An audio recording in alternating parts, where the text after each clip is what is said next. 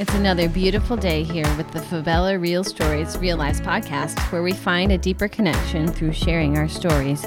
If you like this episode, or even if you don't, like, share, comment, subscribe, all the above. Remember, you can find us at fabellastories.com. That's F like Fox, A B E L L A stories.com. Or on Facebook at facebook.com slash fabella stories. We are always on the lookout for genuine, heartfelt stories. So if you want to connect and find healing through sharing your story, go to fabellastories.com slash share dash a dash story or email us at info at fabellastories.com. This episode is a real love story. I speak with my grandpa and his relationship with my grandma and their struggles with her having Parkinson's disease. It is both heartwarming and heartbreaking at the same time. Yeah, she uh, she was raised down in the uh, Genola Santaquin area in, Utah. That's just south of Provo.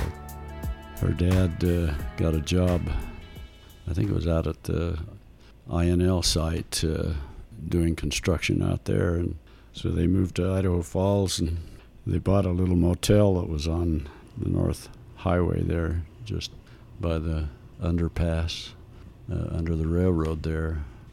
Big O Tires is there now. Mm-hmm. But anyway, they had a little motel there that they ran for several years. One afternoon, several of us boys were playing basketball at the church, and a group of girls came in. They had to, thought they were going to come in and practice their marching routines. They were members of the uh, what they called Kaiketa. It was a a marching team that performed at the ball games and things. Mm-hmm. But we kind of sidetracked them a little bit and challenged them to play a few games of basketball. I challenged Peggy to, to a game of 21. So this was the first time you first, met her? First time I met her. Yeah. Okay. And she beat me. Love at first sight. of, course, of course, I have a good excuse. I was just too busy watching her.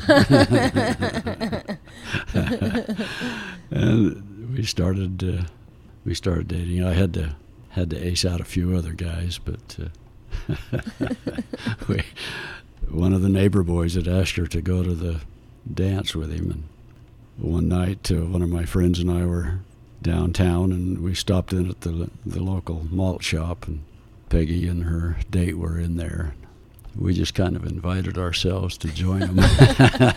just went over and sat down by him. We went over and sat down by him, and I guess uh, it was pretty obvious to Melvin that Peggy and I were kind of flirting back and forth.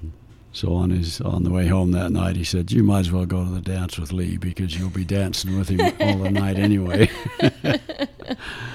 and we dated uh, dated all through our sophomore year. Then we kind of cooled things a little bit we didn't date during the last two years of high school. Mm-hmm. Did you date anyone else, or you just didn't? I anyone? did once in a while. Once in a while, Peggy'd uh, get me a date to go to one of the dances. She would get you one. she'd get me a date. Yeah. she'd she'd see me in the hall at school and say, "I've got a friend that needs a date to the dance. Would you go?" Uh, sure, I'll go with her. That's funny but she got accepted to go to school at BYU, and I got accepted at uh, Utah State. And I don't know, I can't remember what the circumstance was. I must have walked her home from one of the mutual meetings or something. But anyway, I, I, I said uh, it was a couple of weeks before we were heading off to school, and I just asked her if it'd be all right if I wrote to her once in a while. She said, "Yeah, that'd be fine." A uh, quarter of the way through the semester, she wrote me a letter and invited me to Provo to a, a dance.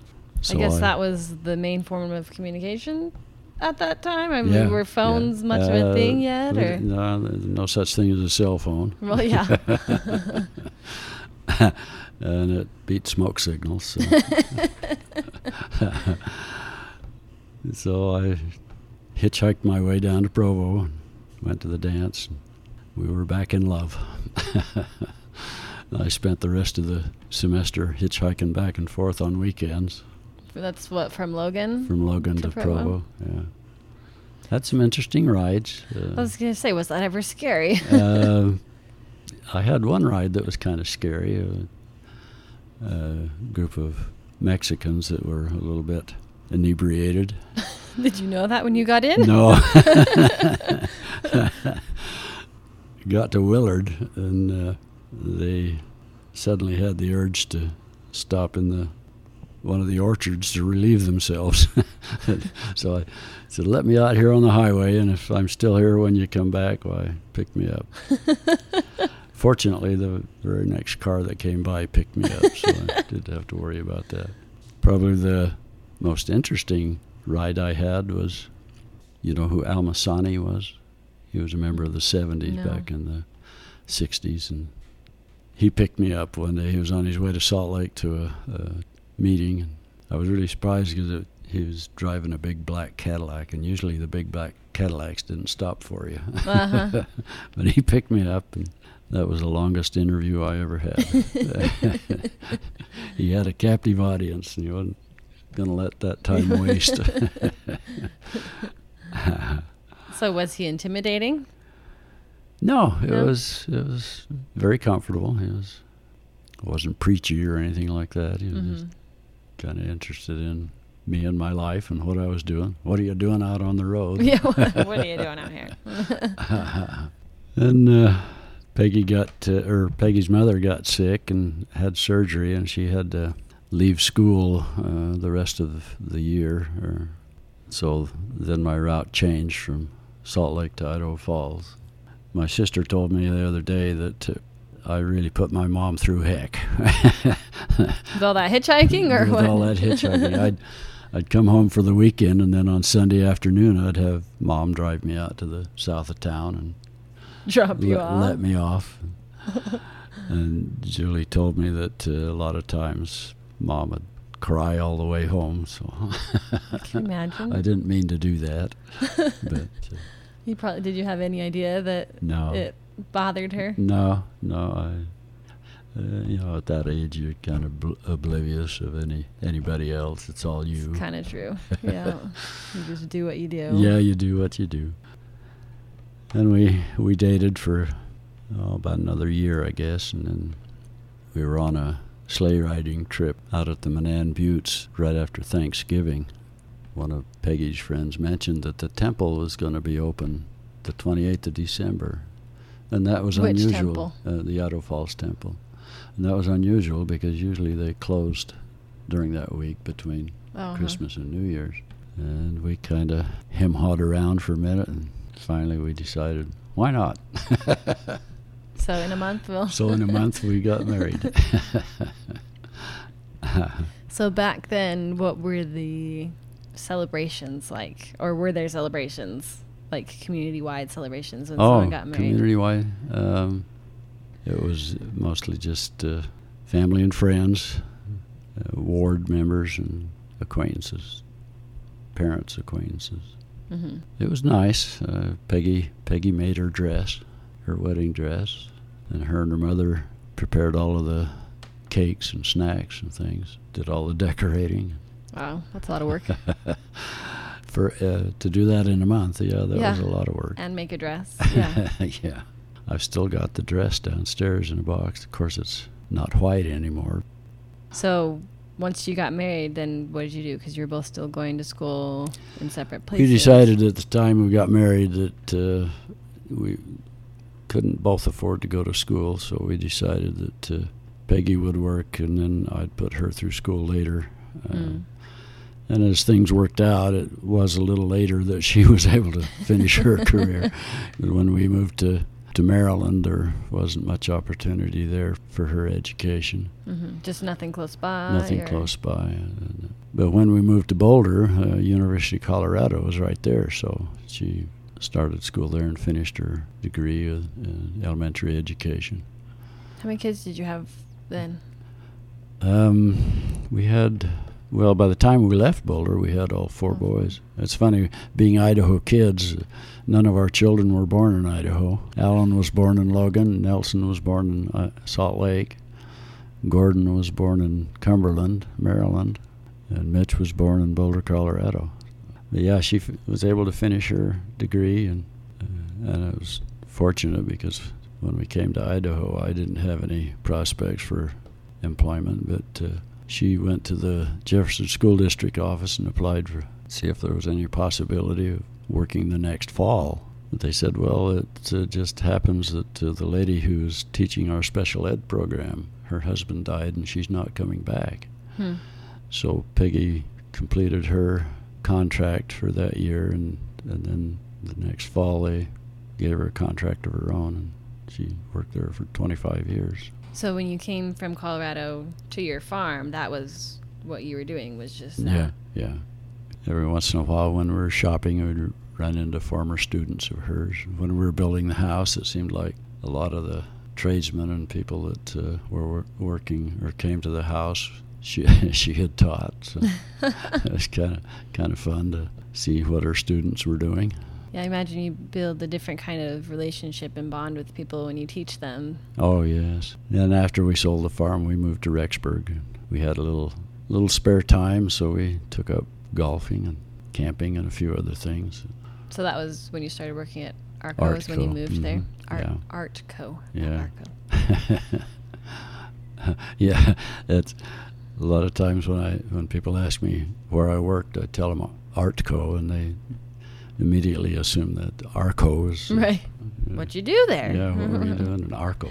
and it was during during that time that, that we discovered Peggy had uh, Parkinson's.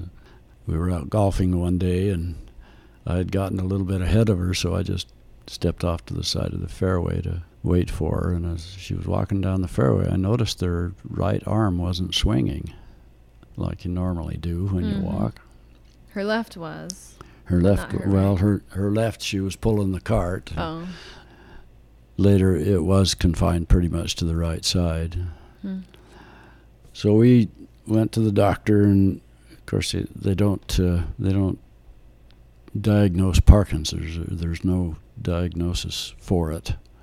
Really? What they do is they eliminate all of the things that can cause Parkinson-like symptoms, uh, Um, heavy metals. Uh, there's a few other diseases that kind of mimic Parkinson's mhm. and those all turned out uh, negative. So they said, well, the only other thing we can do is to give you Parkinson's medicine, and if it works, well, you got Parkinson's. Hmm. so that was how we discovered that uh, that she had Parkinson's. How long of a process was that? Oh, that took uh, that took a year or two. It was quite a long process. A lot of a lot of testing, a lot of a lot of MRIs and Hmm.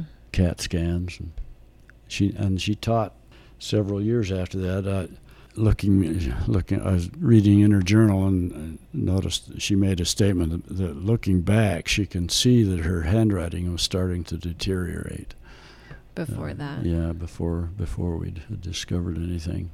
We had always planned on traveling when we retired, and when we found out she had Parkinson's and knew what the what the future held, why we decided we better do some traveling and things while we're while we were able. And So we were able to travel quite a bit.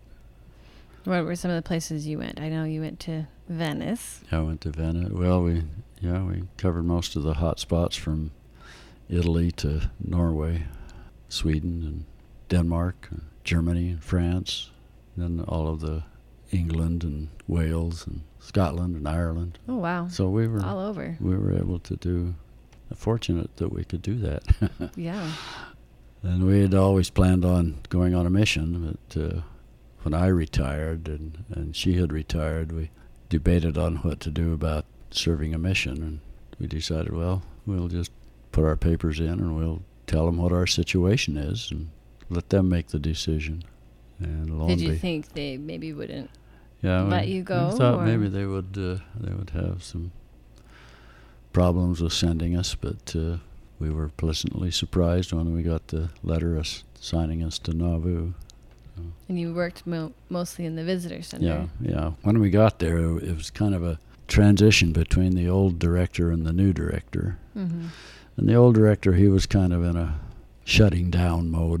Because he only had he He only was had two chunky. Yeah he had only had two weeks left. And so he told us uh, just go visit all the sites and see what you think you can handle and then we'll assign you. Then we had a few assignments at uh, some of the some of the other homes uh, the Sarah Granger home and the Pendleton school. We spent the next 11 months in the visitor center And what would Grandma do? um, she would lead tours uh, when she'd uh, when she'd get in one of her conditions where she couldn't walk and things. Why, we'd put her in her wheelchair and set her by the door, and she have a she had a little counter, and she'd count the visitors as they came in. Elder Sager saw her sitting there one day, and he walked over and he said, "Sister Day." She also serves who sits and clicks. so, and then if if it was a particularly tough day, I could just send her home, and let her relax at home. So So it sounds like things were kind of all over the place yeah, with her. yeah, yeah, they were. They were. The sister missionaries would keep an eye on her, when she'd have a, a bad spell, she'd sit in her wheelchair, and it was you could always tell when she was starting to starting to come out of that spell because she'd start yawning. really? and the sister missionaries would keep an eye on her, and when she'd start yawning, they'd say, "Sister Day's coming back." That's interesting. yeah, uh, we we loved the sister missionaries. They were I bet they were wonderful. oh, they were great, great, great young people to work with. Wish I knew where they all were now. So that was that was a good experience for us. Peggy's father died uh, when we had about a month left on our mission, and so Elder Sager, Elder Sager said, "You can go home, attend the funeral, and come back if you like." He said, "But we can give you your honorable release now, and, and then you won't have to worry about it." So Mhm. we, we decided that was probably the best thing to do because hmm uh, Peggy's mother wasn't doing well, and so that's what we did. We came home and took care of things, and then her health started to get a lot worse when we got home.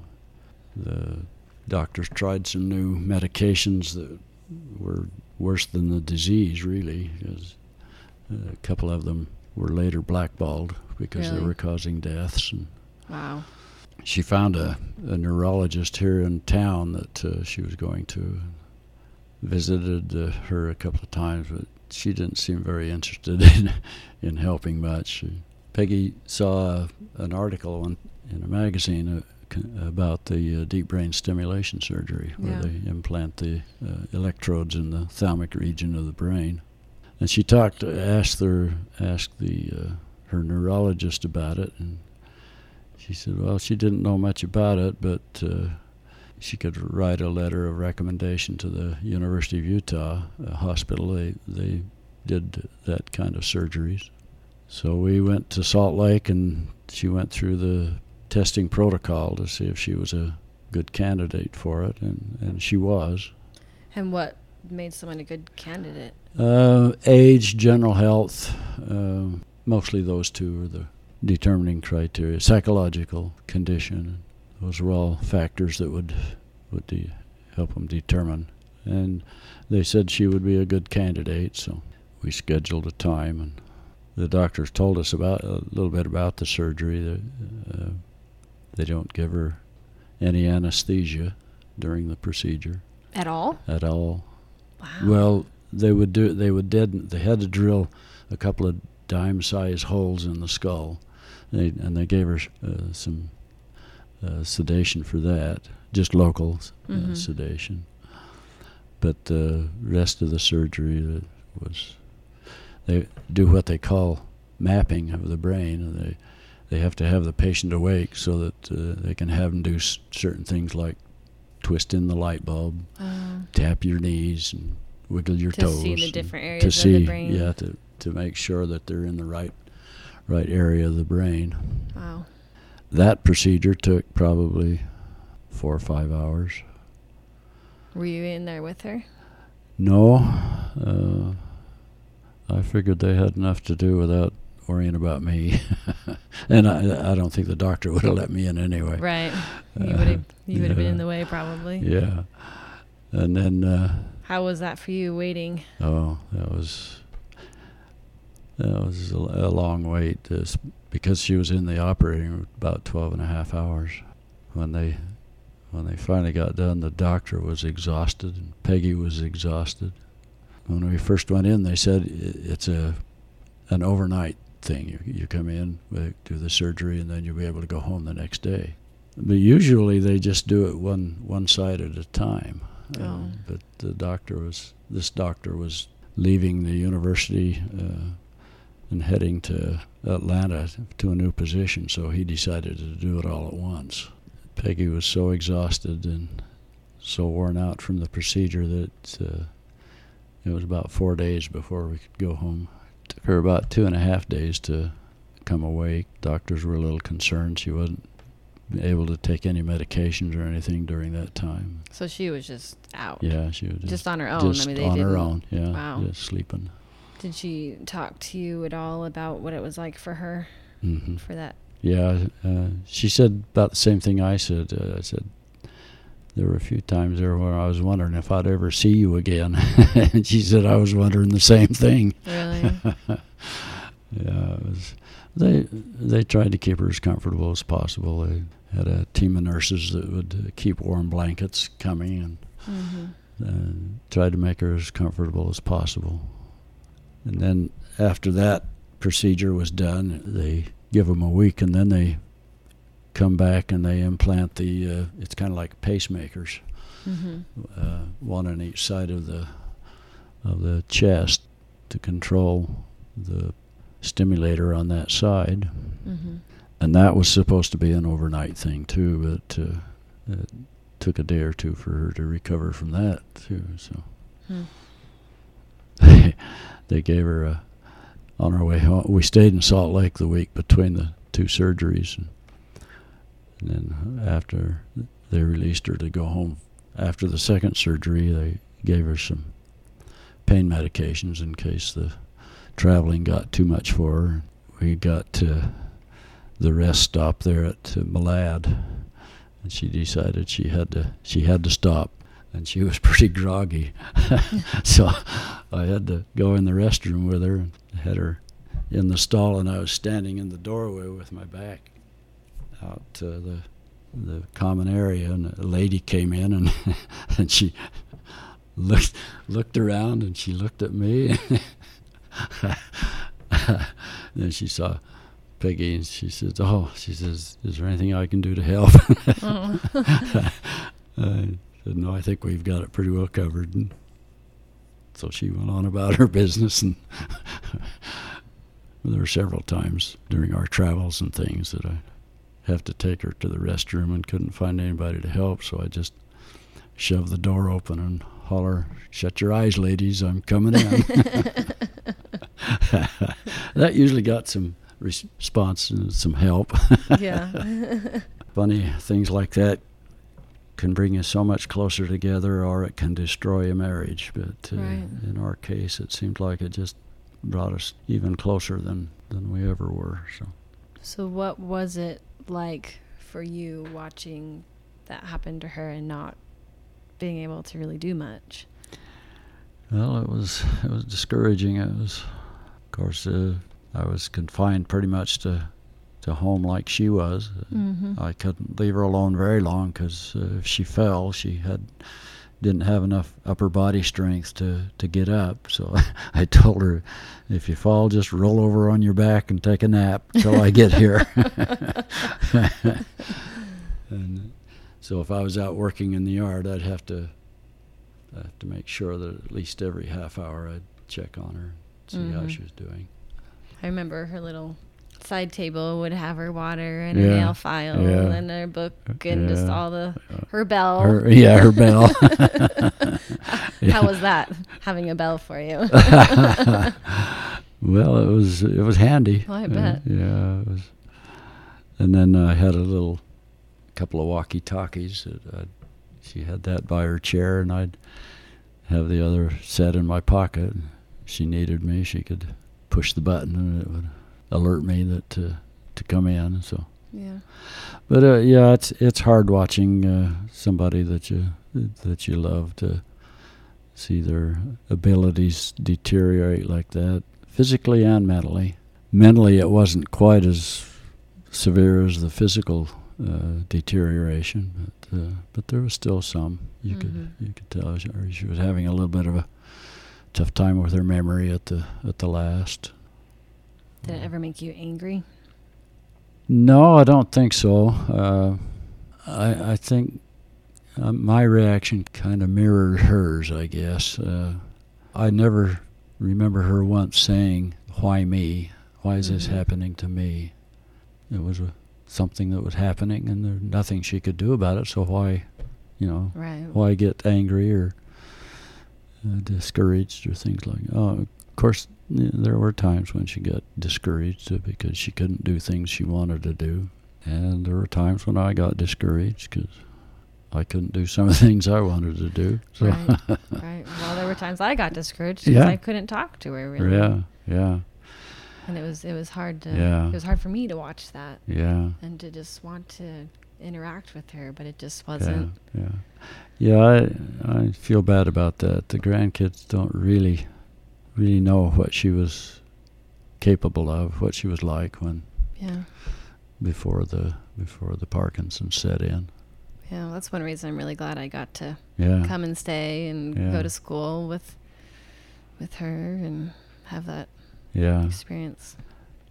Uh, she made a few comments in her journal about uh, grandkids coming to class. I think Carl spent some time too Yeah, in one of her classes.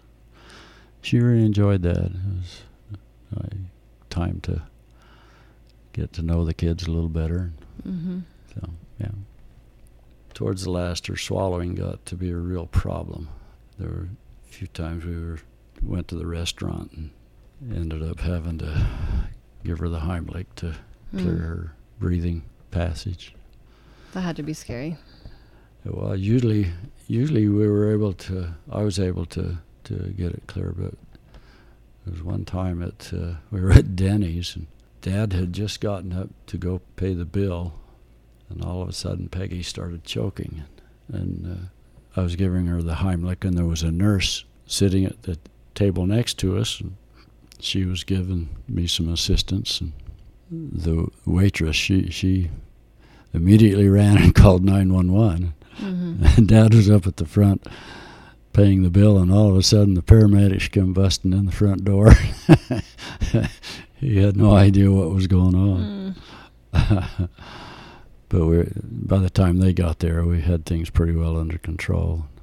The day she died i wasn't able to help her that much and i called 911 and they were trying to help me over the phone while the paramedics were on their way but it took 15 minutes for the paramedics to get here. Had to come clear from idaho falls. By the time they got here it was there was nothing they could do.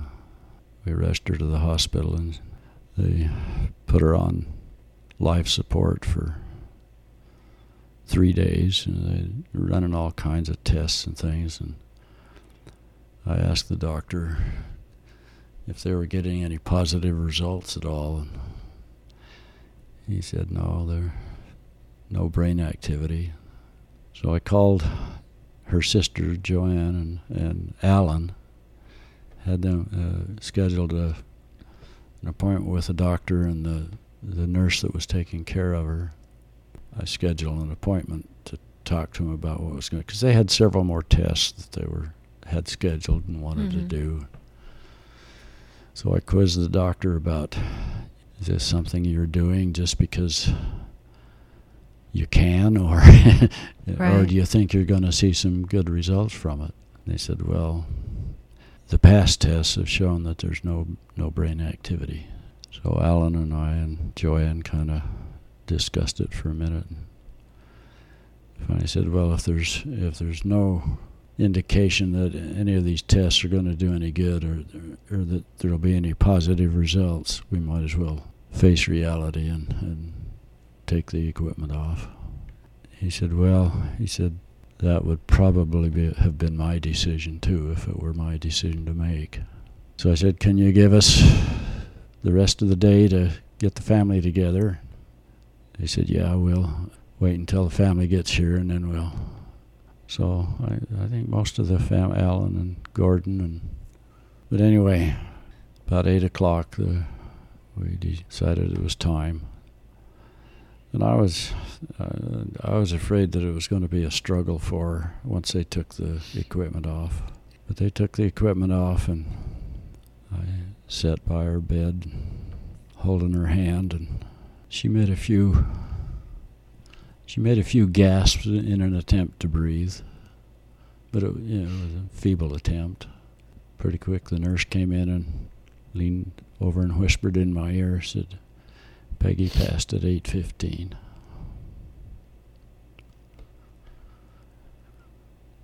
So I was grateful that it wasn't a real struggle for her. That's a, that's a decision nobody should have to make. yeah, that's uh, one of the difficulties of having modern medicine the way it is. Is that you have to make the call. Yeah, yeah, that's right.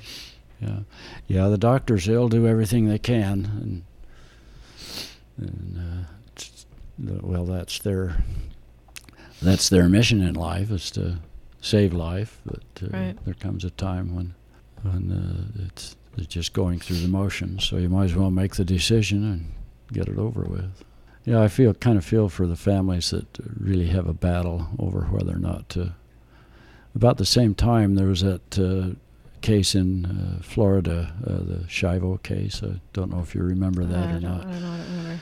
There was part of the family insisted that she was still alive and that uh, that uh, they should keep her on life support, and part of the family that uh, was of the opposite view. You know, she's not showing any positive results on tests and things. And that went through a long court battle. Uh, they they kept her alive for a couple of years. Well, kept her on the equipment for a couple of years. I don't think they kept her alive at all. Right. So the family was. So the family battling was each other in battling back and forth. And oh, that'd be awful. so yeah. that yeah, that would be that would be a tough tough way to to make that decision. I was Mhm. I was grateful for Alan and Joanne. They they felt pretty much like I did, and I knew Peggy wouldn't want to stay hooked up to that equipment forever. yeah.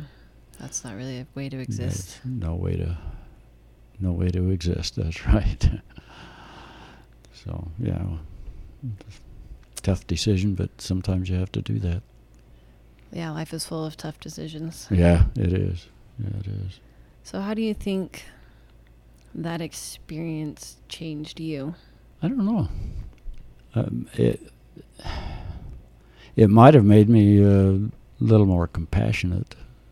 Because I've always kind of kind of had that side of me. I when I was working as the deputy county assessor, part of my job was to go help the widow ladies fill out their tax uh, uh, relief forms and things, Mhm. Property tax relief. And, I enjoyed that part of it. I got to know some lovely ladies, and it's always a good experience. But I think I think that experience with Peggy kind of re- realize a little more that you need to be compassionate. and You need to be a little bit concerned about other people, and what they're going through. Because everyone's going through Yeah, something. something. Yeah, that's right. That's right. To all our listeners, remember to like, share, comment, subscribe, but especially share your story with us. Together, we can heal the world one story at a time.